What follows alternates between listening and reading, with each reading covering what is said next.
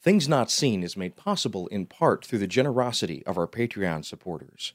If you'd like to join them, please go to patreon.com slash notseenradio. That's P-A-T-R-E-O-N dot com slash notseenradio. Thank you.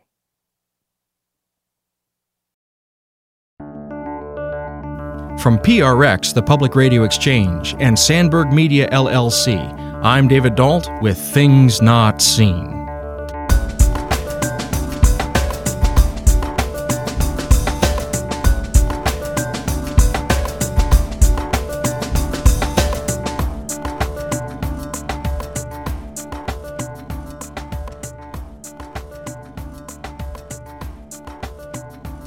Our guest is scholar and author S. Brent Plate. Brent Plate is the founding editor of the journal Material Religion and is a frequent lecturer at conferences across the country on the subject of the physical and material artifacts of religious practices. Stay tuned.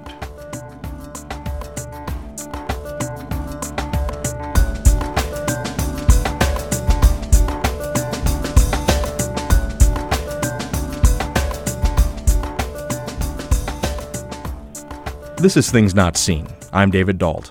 Our guest today is S. Brent Plate, who teaches religious studies at Hamilton College in upstate New York. Professor Plate's teachings and writings explore relations between sensual life and spiritual life. He's authored and edited 11 books and writes regularly for the Huffington Post, Religion Dispatches, and other sites.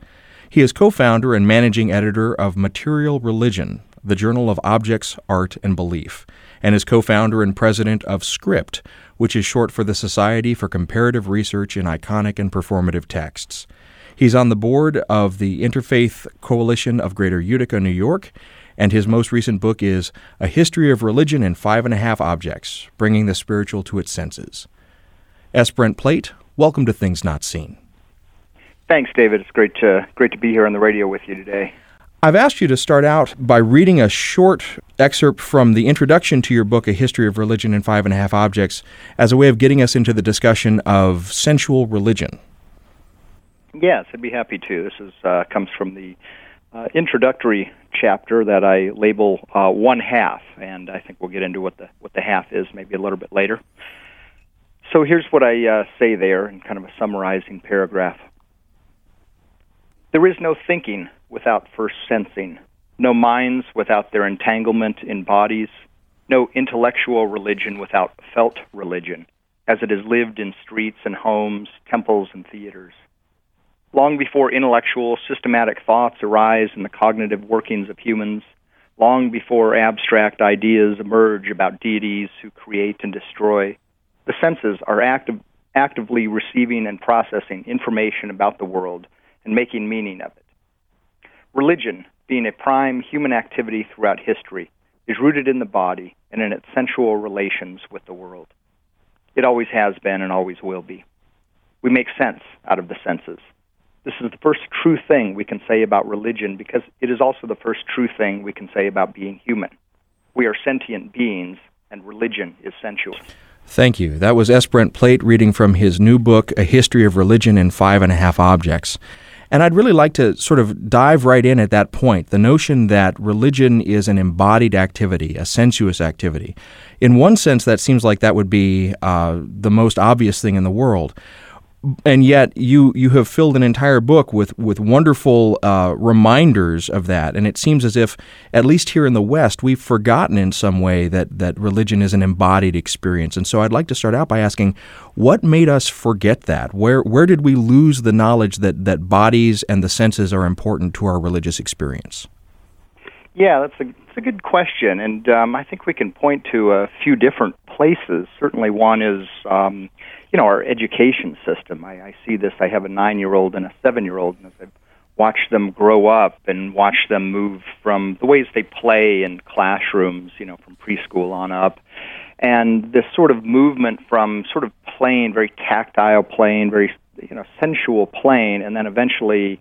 Uh, you begin to learn and you know they read books and there's a big pictures and small text and the older you get, the smaller the pictures get and the larger the text gets. So that we're just sort of reading these, you know, invisible kinds of words and uh, going straight to our brain, and we're supposed to sit still in our seats and, and read and look at words. So there's something in our education system that that is runs off the idea that to grow up means we have to forget about the senses and start just thinking with the intellect and just have an intellectual dimension. So grown up people think about things and and uh, children just play with things. Um, and and the grown up people who think about things they you know they think about things literally but they just think in general. So I mean that sort of things in the two two senses of it. It sort of becomes even things becomes a metaphor. Um, but then I think it's also certainly something of the predominance of, uh, of Protestant culture um, in the in the modern West that sort of shape things.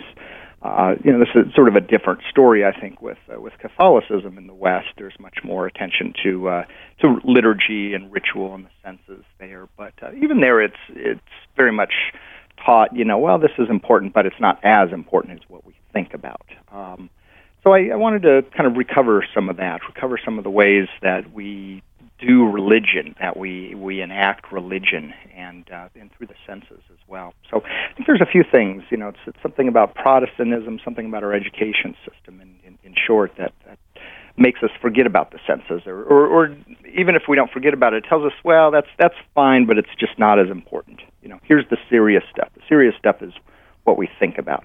The serious stuff is is not what we uh, the, the senses that we engage.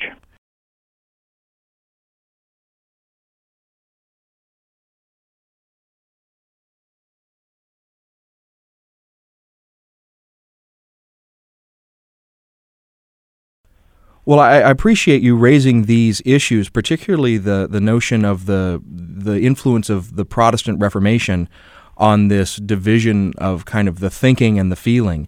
Now, I'm speaking as a as a Roman Catholic, and when when I teach my children, and, and I have children that are younger than you, I have a four year old and a two year old, but when I teach them about the faith, a lot of that instruction involves walking up to the altar. It involves sort of showing them the the the way in which at the altar rail there are there are stylized versions of grapes and bread that are sort of woven in, and we talk about what it's like to uh, to to be moving through the space. And you know, these are young children, but those very tactile, visual, and sensual images really kind of help me to communicate to my children what this faith idea is all about. These invisible things become more graspable literally when when you can point to them. And that it seems as if in in the the movement from Catholic culture to Protestant culture, historically there was a very skeptical um, suspicion of these sensual matters, and I'm I'm thinking now about what it's like to talk about a politics of the sensual. Uh, in what way is is the sensual uh, a political act, and re, reinvigorating the sensual is in some way uh, making a political stand? What what do you think about that? I, I think that's a great great idea. Sort of, um, I, I, there is something uh, I think political um, is certainly involved with it, and it's um, I think uh, the the book that I that I wrote, the history of religion, five and a half objects, was you know, and really in many ways trying to um, make a make an argument uh, as as as one reviewer and. Uh, said uh, you might even call it a manifesto, and I sort of I hadn't thought of it as a manifesto, but I but I do think there is something uh, of that in the book itself that I that I like. Um, and and that there is there's something sort of a, a challenge to sort of to, to allow us to be okay with you know having the knickknacks on our shelf and not sort of relegating those to some sort of secondary status, but saying yes, this is you know this is really part of these experiences that I've had. You know, maybe directly religious, maybe sort of only tangentially religious, but you know we we collect rocks at the seashore and we collect different things in different places, and we bring them home with us and put them on our shelves. And uh, but but again, so we're, we're we we all do this. So the the act is to try to sort of create a space um, for it to be okay, for us to to actually say, yeah, this is actually important, and these the grape designs, uh, you know, woven into the the, the the imagery in the church uh, that you were talking about with your children. You know that that's not just something to be overlooked. That that's you know very basic for the the, the tradition itself. That um, these kinds of visual images and these and the way they touch on other other senses as well. That that's really uh, a key part of it. And um, it's not just scaffolding for some verbal account of things later, but it's it's actually it, it underpins everything, and and then it's very very central. You know, it's actually a central dimension certainly in the Christian tradition, it, at least traditionally, it you know everything leads up to the uh, to the Eucharist, to the communion. That um, it's the, the the central activity is is eating and drinking, um, and you know I think that's that's significant um, in that as as it is for so many other traditions. So for it, it allows certainly a way to get into it with uh, with with children. Um, but again, it's you know we need to kind of remind ourselves then when we grow up and we we stop looking at the at the images and uh, we we think we've moved on and you know we're sort of parsing these theological texts later and uh, we need to you know remember that we the, the senses are still there and that these are still key dimensions to these uh, traditions as well. So yeah, I think there I think there is um, you know a way for political activity to happen and certainly social activity, sort of for for, for churches and, as well as synagogues and mosques and temples to be able to um, you know sort of come together and you know sort of ultimately interested in interfaith uh, connections as well, and sort of thinking about how how bread gets shared among different traditions and how um, different di- different senses are used in the different traditions. This is Things Not Seen. I'm David Dault. Our guest is scholar and author S. Brent Plate. Brent Plate is the founding editor of the journal Material Religion and is a frequent lecturer at conferences across the country on the subject of the physical and material artifacts of religious practices. Plate is also currently the president of Script, the Society for Comparative Research in Iconic and Performative Texts. His new book is A History of Religion in Five and a Half Objects bringing the spiritual to its senses. You can find out more about Brent Plate's work and his new book at our website, thingsnotseenradio.com. We'll be back in a moment. Things Not Seen is brought to you in part by Liturgical Press. Liturgical Press is a trusted publisher of resources on liturgy, scripture, theology, and spirituality. They've evolved to serve the changing needs of the Christian church, and they produce resources for pastoral leaders, teachers, engaged learners, and all leaders looking for quality books on faith and culture.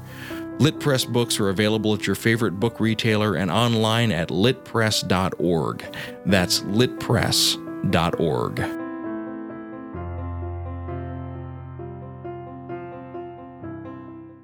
This is Things Not Seen. I'm David Dault. Each week on our program, we offer a rich conversation about culture and faith. Our guest is scholar and author S. Brent Plate. Brent Plate is the founding editor of the journal Material Religion and is a frequent lecturer at conferences across the country on the subject of the physical and material artifacts of religious practices. Plate is also currently the president of Script, the Society for Comparative Research in Iconic and Performative Texts. His new book is A History of Religion in Five and a Half Objects Bringing the Spiritual to Its Senses.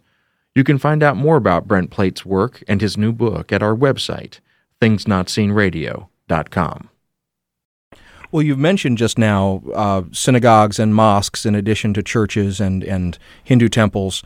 And that struck me uh, in thinking about these questions of sensuality. We're very used to thinking about an architectural location, a geography, a place to take our bodies when we worship, and that that seems to be true across a number of major religious traditions. And yet, when you start to talk about these other sensual activities, there there really seems to be a, a division point between something like architecture and the physical huge object of a church or a mosque or an ashram, and then something smaller like you mentioned picking up stones at the, the seaside. And I'm wondering what you think about those kind of divisions. Why it is that in Western culture, particularly, uh, we've we've allowed ourselves to uh, interact with no problem with these sort of big objects, uh, but there has often been a, a, suspicion of these smaller objects. Of the, you know, we, we take our bodies somewhere, but then we are expected with those bodies to simply be uh, spiritual, which is an invisible activity, or mental, you know, giving mental assent to a to a particular dogma or doctrine. Yeah, I think that's I think that's true. I think there is a lot of that. Um, I'm you know I'm trying to sort of, with my work I'm trying to suggest there's of course more of a continuity between those two things. That you know the very fact that we do pick up these you know shells and stones on the seashore is why religion has used these things as well. Why why stones are so important for for religious traditions, and it's because there's something you know endemic to the human body, something that something that we we need to touch and we need to feel and we need to see these things. Um, and so you know, religion in a sense is is the uh, is the the human body writ large.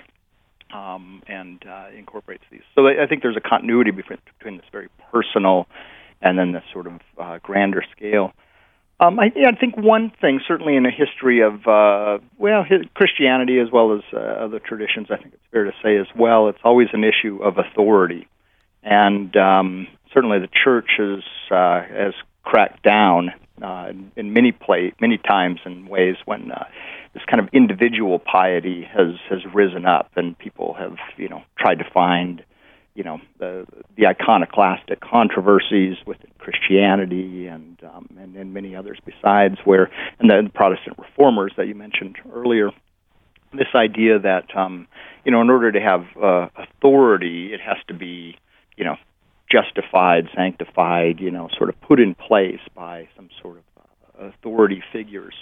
And so the personal kinds of effects are downplayed and uh, you know it's it's we can't we can't be having people accessing the sacred outside of our confined areas.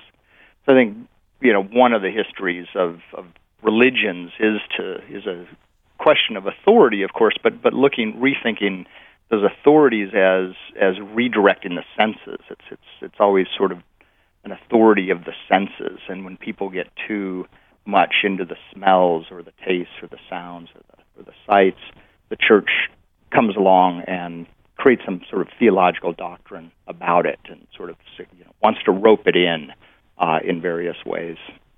The earliest Christians um, were, you know, trying to distinguish themselves from the from the Jews and the pagans, and um, they they clearly used incense in many places, which uh, got the various theologians to sort of argue against the use of incense. And, uh, we sort of see this through the history of Christianity. This theologians arguing against some sensual practice.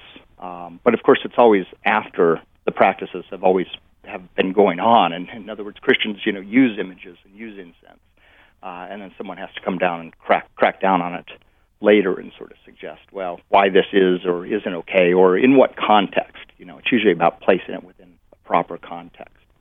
Um, so the issue, I th- you know, I think is is one of authority uh, ultimately that divides the kind of personal from the, the social connections there.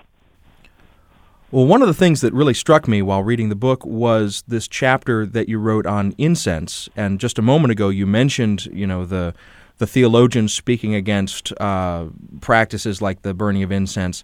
But you, you talk in that chapter about the time that it takes to burn something. And you use this wonderful image from Sherlock Holmes uh, talking about a three pipe problem. And that got me thinking about the way in which we oftentimes neglect time in modern society. And let me give you an example of what I mean. I have a difficulty when I'm traveling across a large city, like I used to live in Atlanta, I now live in Chicago. I had a bad habit of leaving when I should be arriving somewhere. And the, the reason why was because it was very difficult for me to think about the time that it took to actually travel to a place. I, I, I was wanting in some bodily way to have the, the travel be negligible, to have it be instantaneous. But I think that that's part of a larger problem in our society. We want things to be instantaneous. We want things to be uh, immediate in terms of, of their, their availability to us. But what you raised in this chapter was the notion that things take time.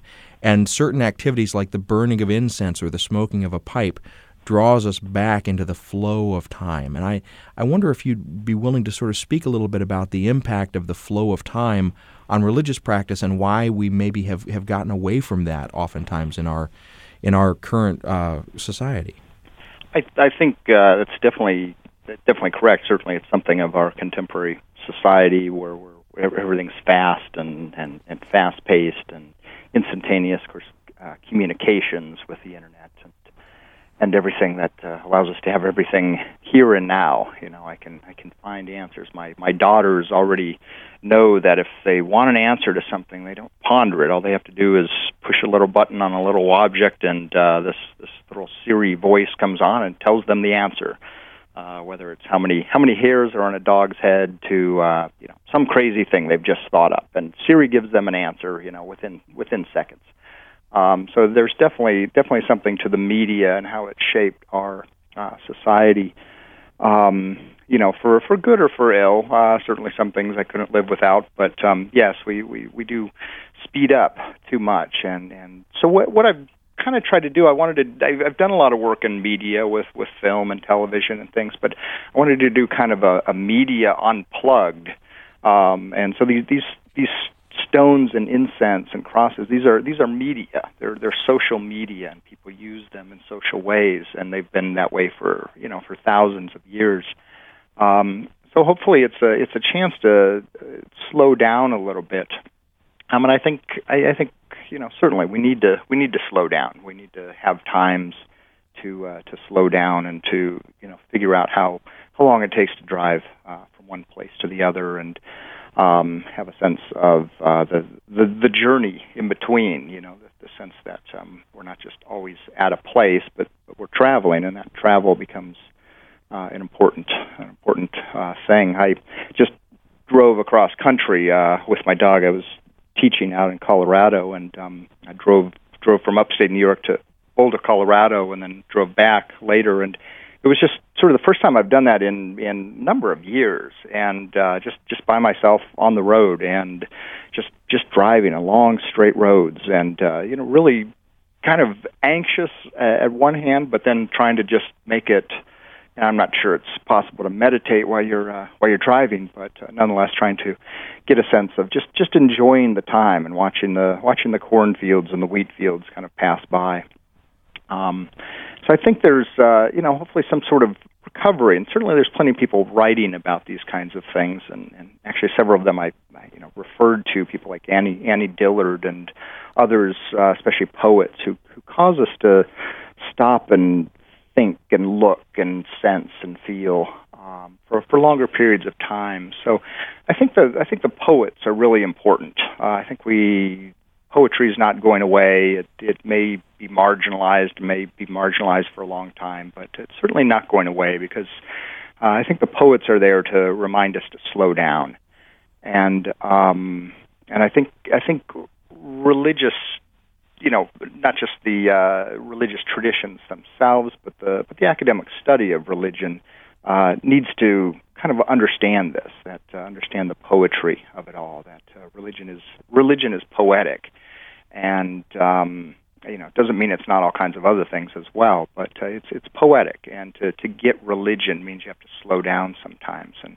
I think to do good scholarly work we have to slow down, but uh, also to be good practitioners uh, we have to we have to slow down and let the incense burn, let the um, let the drums you know beat, let them go on, and uh, just sit and look at things for a while. So there's uh, I guess an important part of, of, of, of getting religion is, is slowing down to, to get religion, and uh, and again the poets really really crucial in this uh, enterprise. This is Things Not Seen. I'm David Dault. Our guest is scholar and author S. Brent Plate. Brent Plate is the founding editor of the journal Material Religion and is a frequent lecturer at conferences across the country on the subject of the physical and material artifacts of religious practices. Plate is also currently the president of Script, the Society for Comparative Research in Iconic and Performative Texts. His new book is A History of Religion in Five and a Half Objects Bringing the Spiritual to Its Senses. You can find out more about Brent Plate's work and his new book at our website, thingsnotseenradio.com. We'll be back in a moment.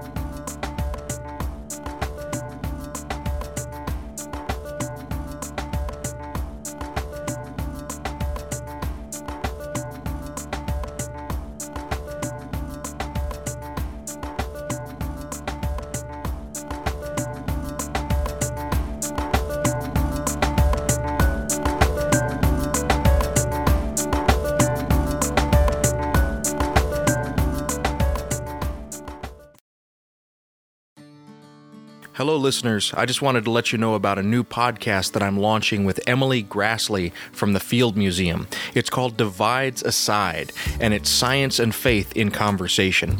This podcast is about laying down differences and finding new ways to understand each other. In these deeply personal conversations, me and Emily talk about our ways of seeing the world and why they, they so often come into conflict and why we so often disagree. But as the episodes unfold, suspicion gives way to a growing friendship. Listeners get a chance to glimpse the difficulties and rewards that come when we put our divides aside. You can listen to it on iTunes. You can follow us on Twitter at Divides Aside and on Facebook.com, also at Divides Aside. Please do listen in. We'd love to get your feedback. We'd love to learn how to do this better, and we'd love to share this conversation with you. Thank you.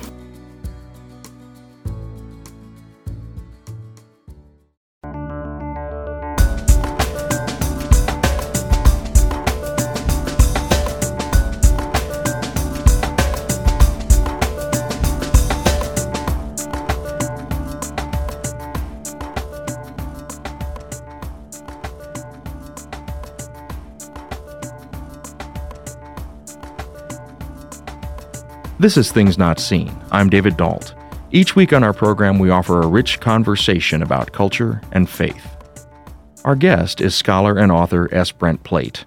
Brent Plate is the founding editor of the journal Material Religion and is a frequent lecturer at conferences across the country on the subject of the physical and material artifacts of religious practices. Plate is also currently the president of Script, the Society for the Comparative Research of Iconic and Performative Texts. His new book is A History of Religion in Five and a Half Objects, bringing the spiritual to its senses. You can find out more about Brent Plate's work and his new book at our website, thingsnotseenradio.com. Well, one of the things that really struck me while reading the book was this chapter that you wrote on incense. But you, you talk in that chapter about the time that it takes to burn something. And you use this wonderful image from Sherlock Holmes uh, talking about a three pipe problem.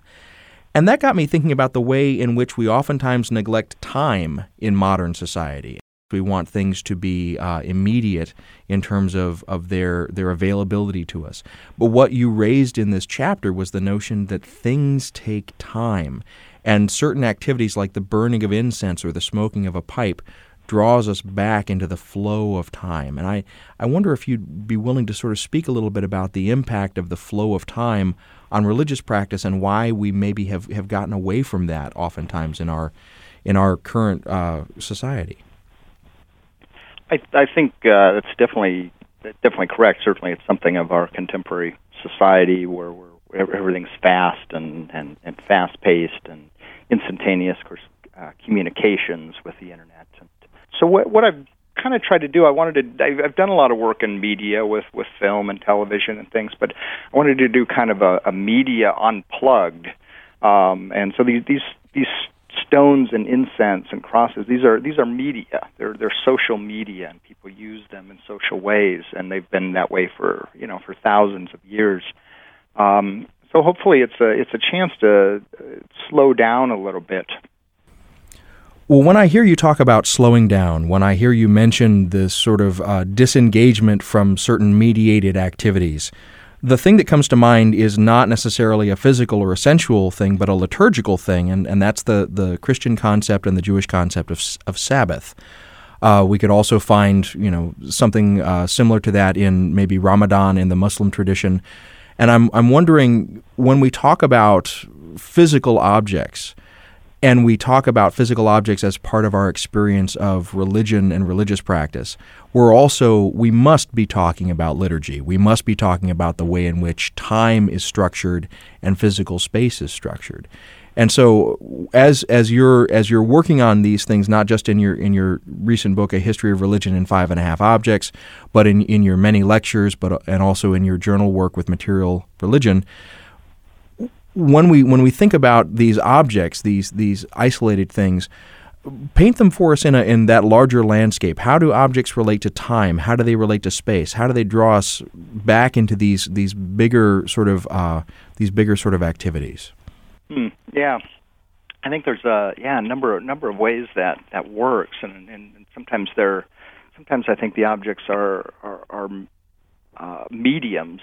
Um, so a, a stone that we found on a beach, and we've, you know, I've got sitting on my desk here right now, and I can look at that and kind of be trans, you know, space collapses and, uh, and time collapses, and I'm transported back to the time when I was hiking and I, I found that stone and think about who I was with, and um, so it, it, these objects are sort of uh, you know, much like the internet, you know, with a couple clicks, it takes you, you know, sends you around the world to some link around the world, and uh, you're sitting there looking at it. Um, I think stones do the same kind of thing. You know, with one one glance at that stone, if we've got this meaning connected with it, it, it takes us around the world and across time in a very very quick um, uh, kind of way. Which then, of course, we can sit and sit and think about for a while and sort of pause and uh, reflect on a bit.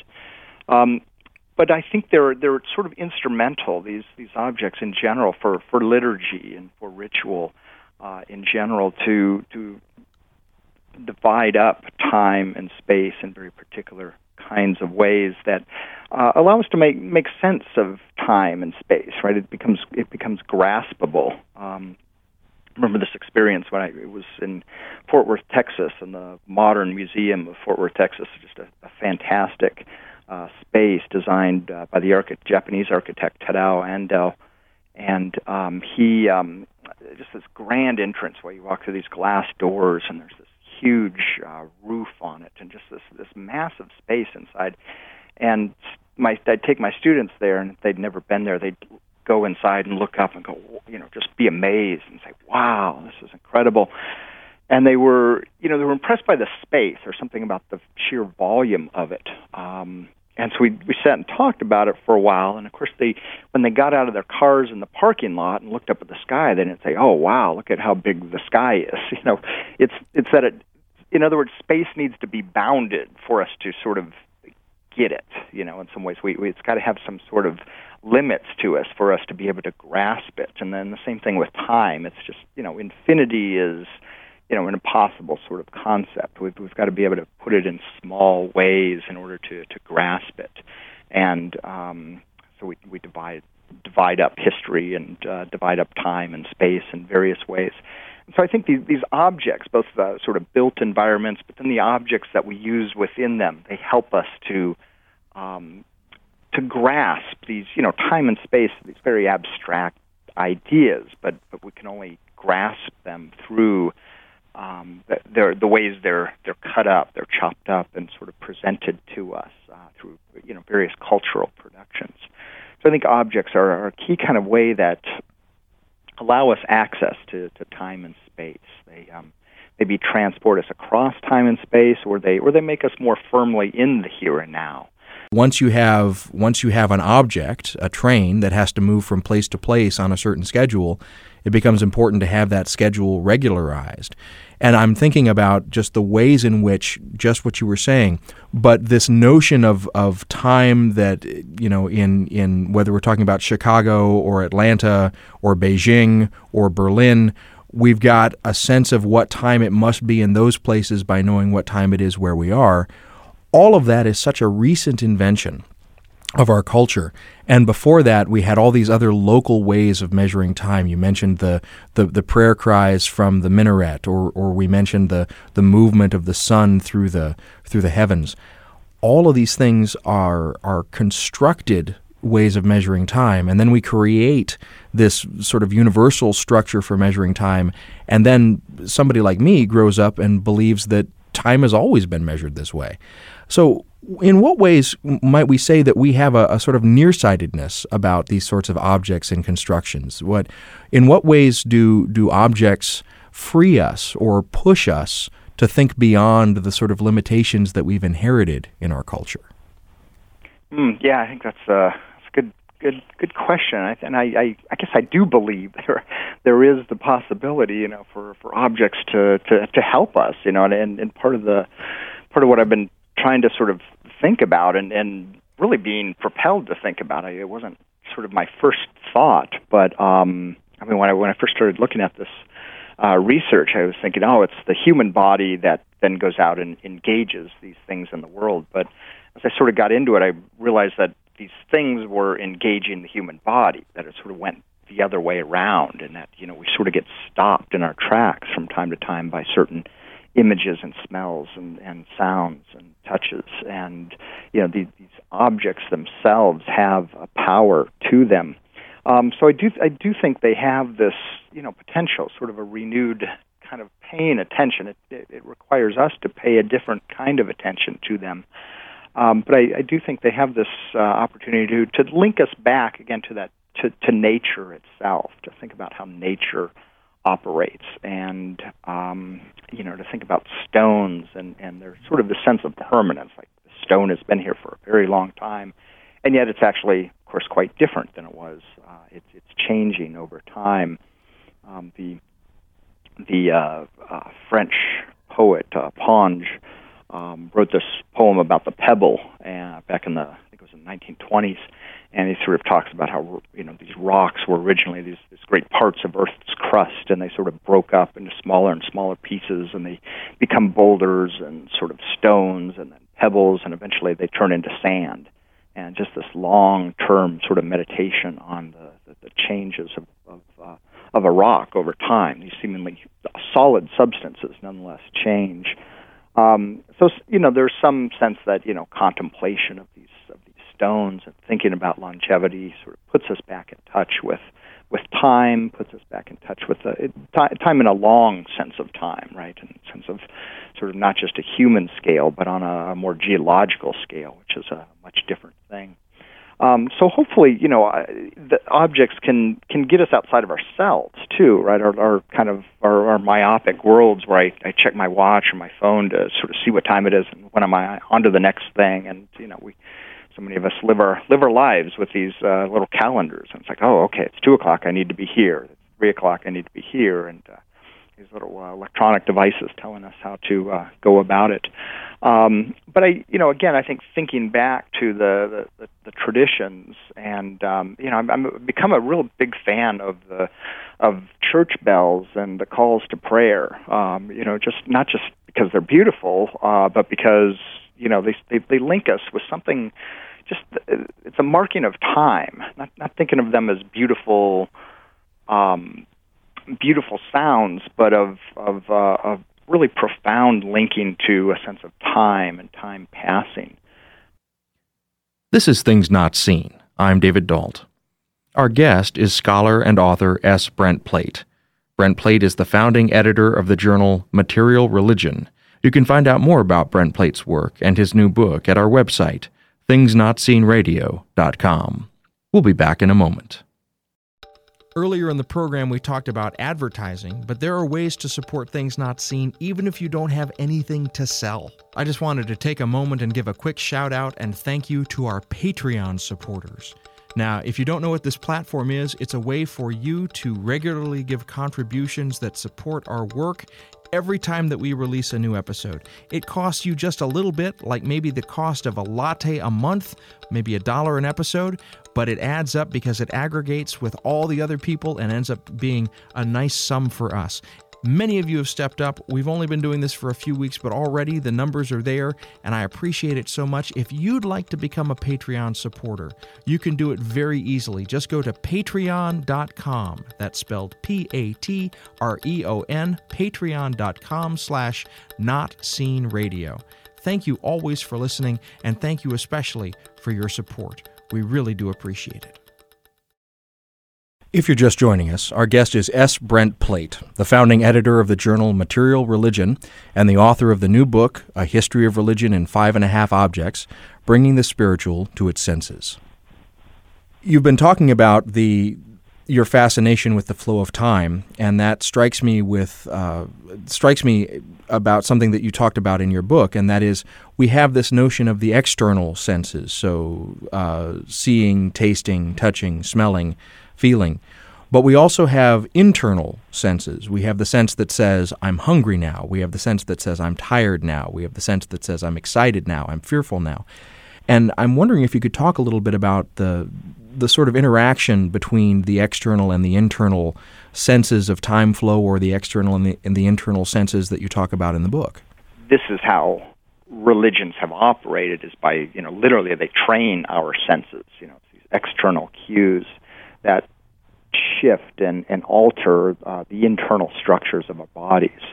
Um, you know, we're not we're not quite as uh, in control as as we kind of uh, modernists uh, think we are individuals who kind of control the world and you know we create our own sense of reality. Um, we're we're much more shaped by these these external things, and so they they put us in a in a frame uh, to be you know oftentimes receptive. You know to be to the, the smells prepare us for meditation, or they prepare us for prayer, um, or the, the the images prepare us for uh, you know certain acts of, of piety along the way. And I think the um, um, so I think there, there again, there's a back and forth that's going, a uh, ebbing and flowing between these things and, and ourselves, and so our our internal clocks are get regulated um, by these things. We become, you know, it's it's the proverbial Pavlov's dogs. Uh, hear the hear the sound of the bell and and begin to salivate. And uh, religious traditions do that, and, and, and it's you know on one hand you can we can be cynical and say well that's manipulative, and uh, on the other hand, we can you know realize it's that's the way life is. it's all manipulative. As a parent, I'm manipulating my children. As uh, you know, any, everywhere you go in society, we're being uh, manipulated. Certainly, our late capitalism of uh, you know advertisements is, is all about that, and, and has run with that in many great ways, um, and not so great ways. But uh, so we're we're we're kind of trained externally to uh, to to respond. We we salivate at the the sound of the bell, or you know maybe in more religious terms, we uh, you know begin to slow down and prepare ourselves for uh, for worship at the sound of the bell. Um, similar similar kind of thing. So we we are like Pavlov's dogs in that sense. Well, all through this conversation, we've been talking about the varieties of sensory experience and uh, you you do raise in the book that our five our classification of five senses is is somewhat arbitrary, but let's take that classification just for the purposes of this ne- this next question as a given. If we look at those five, do you have a favorite sense of those five? well, as, as someone who sort of did a lot of work in graduate school in art history and media studies, and then and then did a lot of work in visual culture, my uh, I come from this visual background, but um, my I've really been trying to unlearn all that uh, lately, and uh, just trying to, you know, pay attention to the other senses a lot more and, and downplay the the, the vision. Um, so I think there's so much, there's such a rich uh, rich world out there if we uh, get get away from vision as this primary kind of sense. Um, so I, I've been really intrigued with with smell uh, lately and how how smell operates in our body and uh, there's these, you know, fascinating. I mentioned in the book briefly these um, these companies, these uh, advertising companies that are, you know, looking at smells and and they create specific scents for specific companies. You know, and you see it at uh, Abercrombie and Fitch, and uh, you know many others besides Victoria's Secret, and you know so even so even electronics companies are getting into the game, and they're trying to create certain you know because electronics don't necessarily smell good. You walk into Best Buy and you smelling a you know a Sony um, DVD player or something like that, and there's not a good smell. So Sony's actually been trying to think about how to associate a scent with their products, and uh, many other companies besides. And I think it, it it's such a I think it's fascinating because it's such a subtle um, kind of thing. You know, we've we've so overrun the visual and even the audio. You know, I think in our in our culture with our our televisions and, and internets and um, you know everything sort of screaming at us and flashing bright lights that I think we've sort of reached we've really reached a limit of what we can do visually. Um, I mean, it doesn't mean to stop doing that, but um, you know, it's just sort of no longer as as fascinating uh, anymore. But I, I think what we're going to find is that that smell, uh, in particular, is going to become a new sort of mode, kind of rediscovering a sense of smell. And uh, I'm real fascinated with that, you know, and it's connections just uh, biologically with uh, certain ancient uh, dimensions of our brain and uh, the uh, the ways that smells go sort of directly into the limbic system and kind of trigger up trigger memories from long past. Of course, the famous uh, Marcel Proust's um, uh, smell of the the Madeleine cookie and uh, things like that that um, we point to, and you know many of us have had those experiences. I smelled that, and I remind me of this certain place. so I think as long as I, I mean Madison Avenue, the the advertising is going to certainly take over and uh, rearrange our sense of smell here, and I think in the next ten years. Um, but I think it's also you know uh, a chance for religious traditions to kind of maybe rediscover smell, you know, and how how do we use smell in the uh, in the chapels and the uh, mosques and the cathedrals. You know, these, these have been done for many years, and of course, there's the standard approach of, of sort of swinging a particular blend of incense for it. Um, but we might get creative uh, with smell. We might start getting creative with different worship services and different uses of smell. Um, and as I've as I've presented on the book at a few places, I've had uh, various uh, Presbyterian and other Protestant pastors in the audience, and they, they sort of think, oh, we've got to figure out how to use these objects in our in our worship services, you know, and kind of remind them of the uh, Protestant Reformation. You know, well, here's here's why you didn't use these objects, and um, and and now they're sort of finding, gosh, I think we missed something when we got rid of all these uh, rituals and uh, all these uh, all these sensual things. You know, we said they were bad, and now now it seems like the Protestants are sort of wanting to rediscover all that and realizing they there was something got missed along the way. So I think I think uh, I'm kind of a big fan of smell. Uh, I think smell might uh, produce some really interesting results in the next in the in the years to come, both um, sort of as a culture as a whole, but I think there's also a lot of potential in, in religious traditions as well to pursue smell. Well, S. Brent Plate, thank you very much for being with us today. I really enjoyed our conversation. Thanks, David. Enjoyed it as well. Our guest today has been S. Brent Plate, who teaches religious studies at Hamilton College in upstate New York. Professor Plate's teachings and writings explore the relations between sensual life and spiritual life. He's authored and edited 11 books and writes regularly for the Huffington Post, Religion Dispatches, and for other sites. He's co founder and managing editor of Material Religion, the Journal of Objects, Art, and Belief, co founder and current president of Script, which is short for the Society for Comparative Research in Iconic and Performative Texts, and he's a board member of the Interfaith Coalition of Greater Utica, New York. His most recent book is A History of Religion in Five and a Half Objects Bringing the Spiritual to Its Senses. Things Not Seen is produced by Sandberg Media, LLC. We're distributed nationally by PRX, the Public Radio Exchange. Today's show was recorded at WBEZ at their Navy Pier studios overlooking Lake Michigan. WBEZ is not responsible for the content of this program. Additional production for this week took place at the studios of the Chicago Sunday Evening Club here in the Chicago Loop. Our theme music is composed by Gene Kija. Mary Gaffney engineered the show. Kim Tron and David Dault did the editing. Our staff includes Travis Abels, David J. Dunn, Natasha Alford, and Alexander Badenoch. You can follow us on Twitter at Not Seen Radio.